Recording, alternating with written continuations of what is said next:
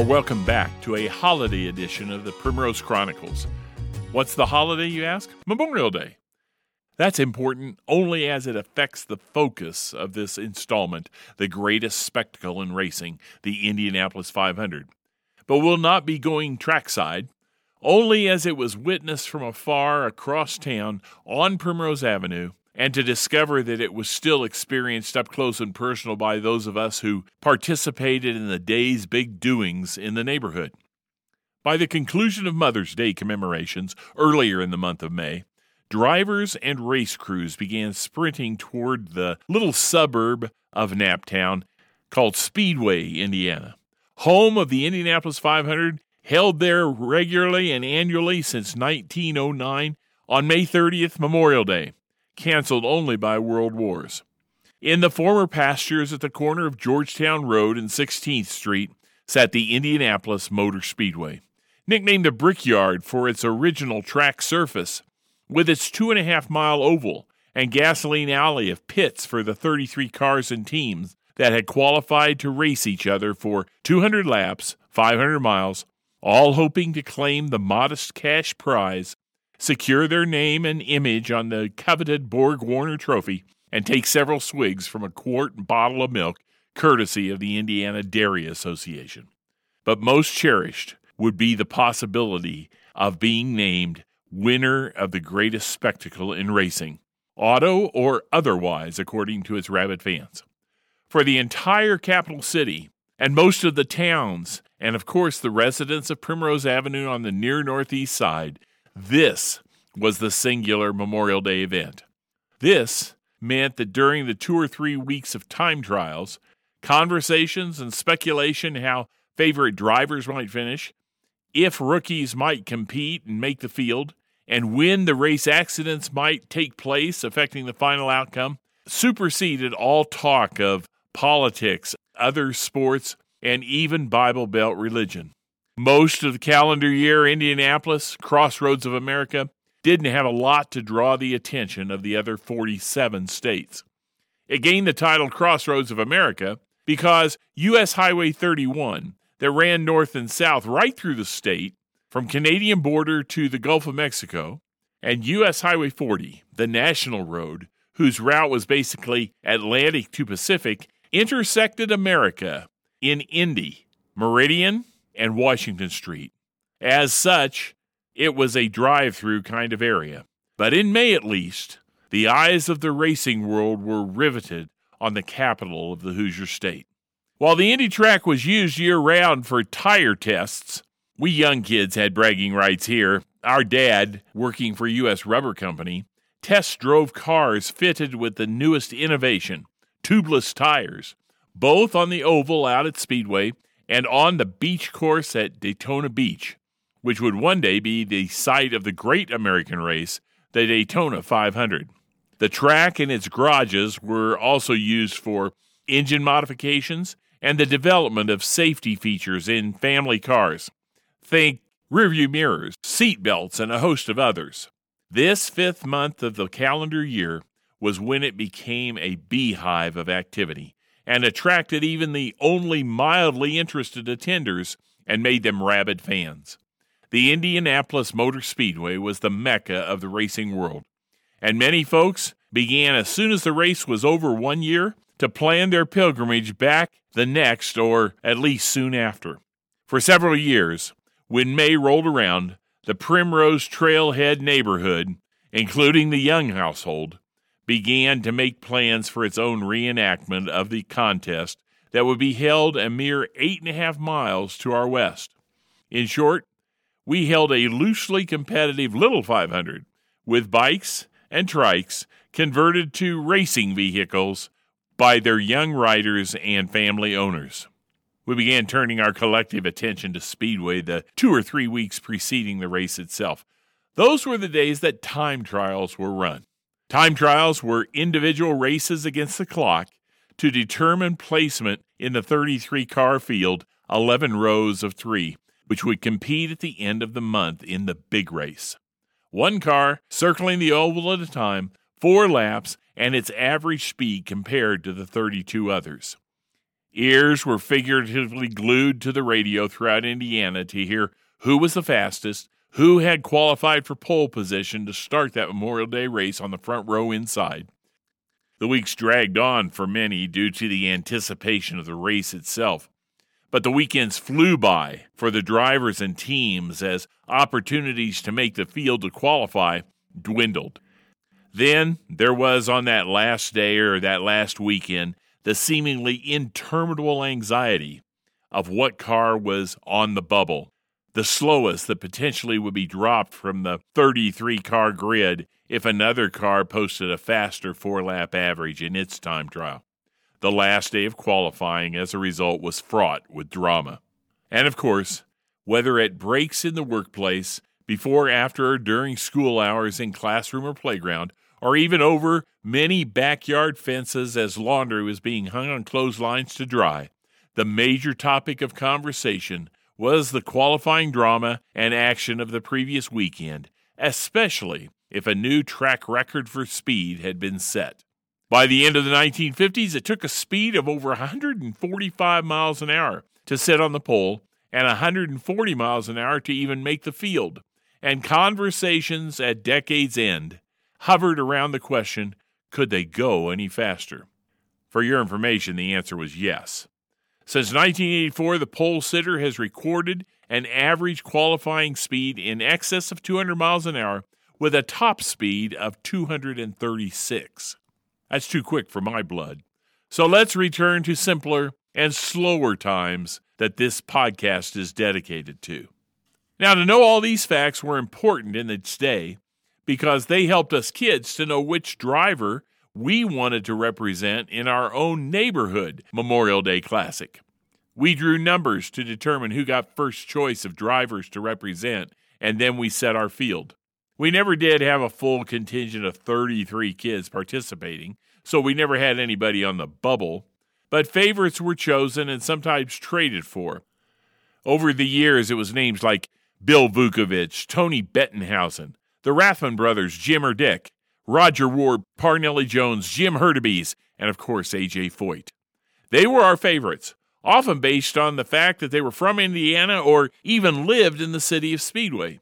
Some, like AJ Foyt, were our practical favorites because they were winners. And then everyone shied away from other drivers just by reputation. For example, Ed Elisian rhymed with collision. You can understand that one.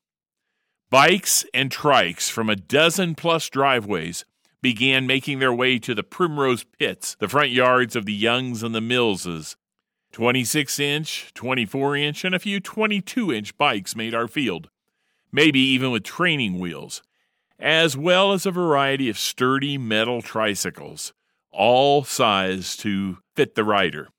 Modifications for the day possibly included plastic streamers inserted at the end of the rubber handle bar grips, and fenders adorned by numbers formed by black electrical tape corresponding to the driver's car that we were representing.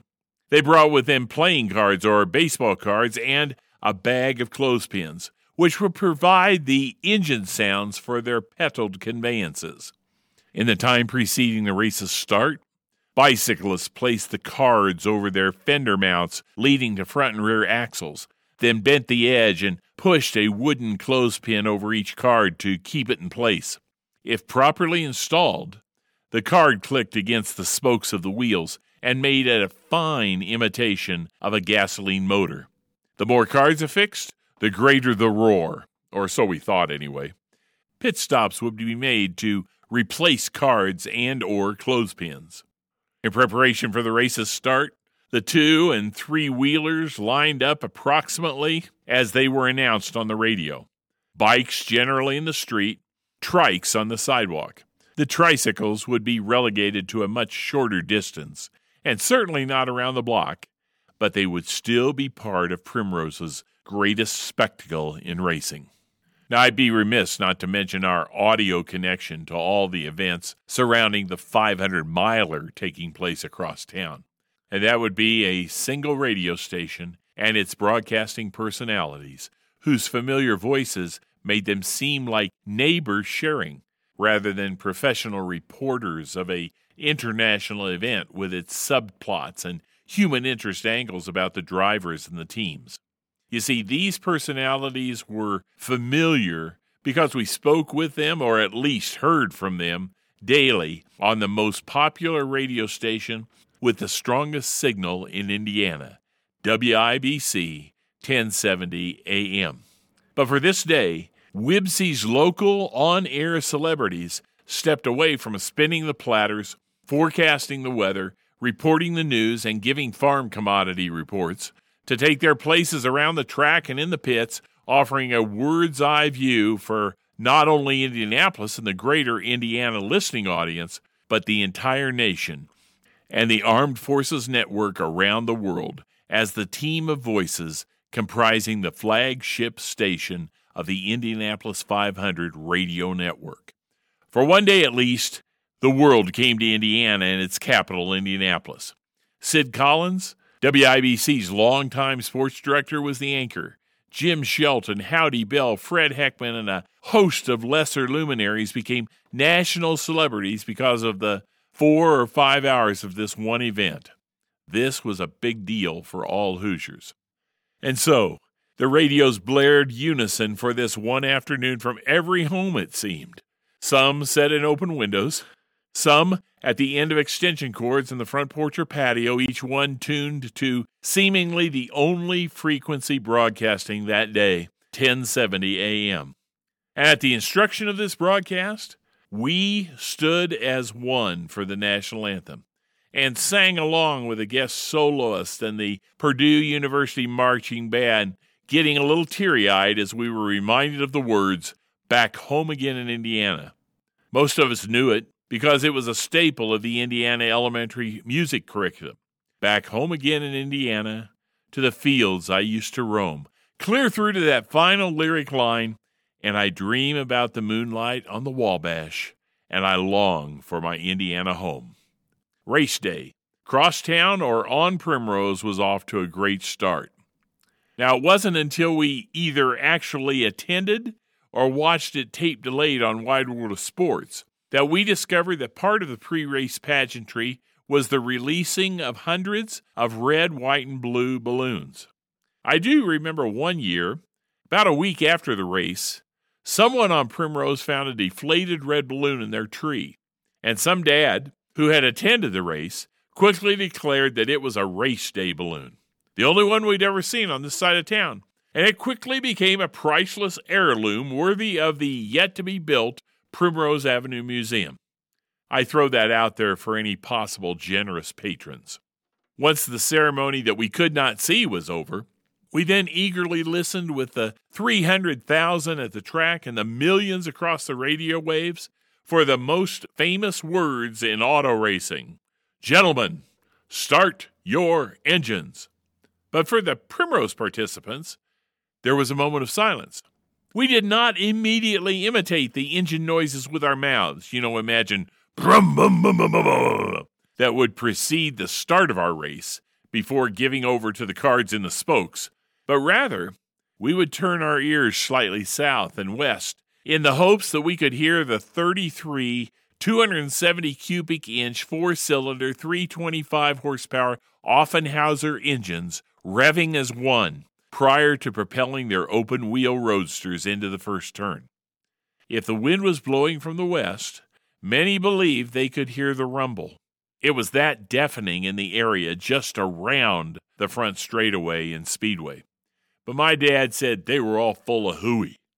Anyway, that moment of intense listening, with declarations of, oh yeah, I hear it, or once again, nothing, was followed by a more local sound. All the kids on bikes and trikes, and a good number of parents and neighbors that had gathered at the starting line, began to make those engine sounds with their lips and the more guttural sounds from their lower voices.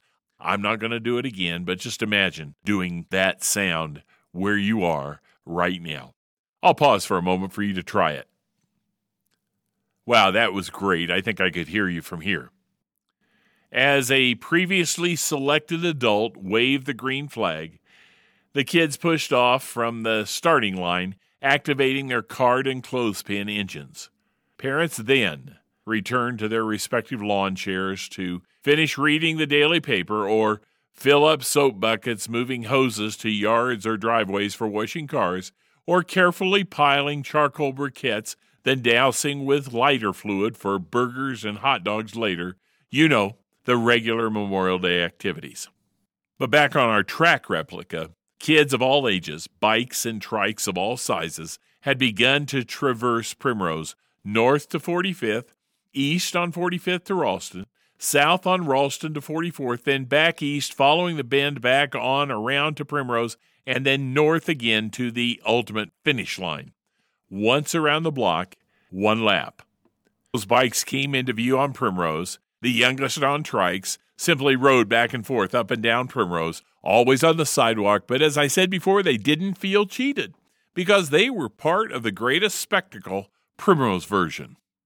It wasn't for a few years before we realized that we were running our race backwards. All right hand turns when our big brother model was all left hand turns. But by then we had established our own tradition. I don't know. When I moved on to being a vendor at the track and then a patron, those who went behind us may have reversed the course. I just know it didn't happen when we ran the show. This was not the only difference. This race varied from its official counterpart in so many ways. Yes, we had fans on every turn, at least for the early laps. Folks on all four streets brought their lawn chairs to the sidewalks and cheered on the young drivers. But they did something that none of the spectators at the Speedway did or could do. They invited the riders to pull over and stop for a snack or a quick sip and the young riders did something the 33 drivers would never do slow to a stop and accept the offerings. Also, no one in the Primrose Oval pedaled a full 200 laps. In truth, it wasn't actually a race at all.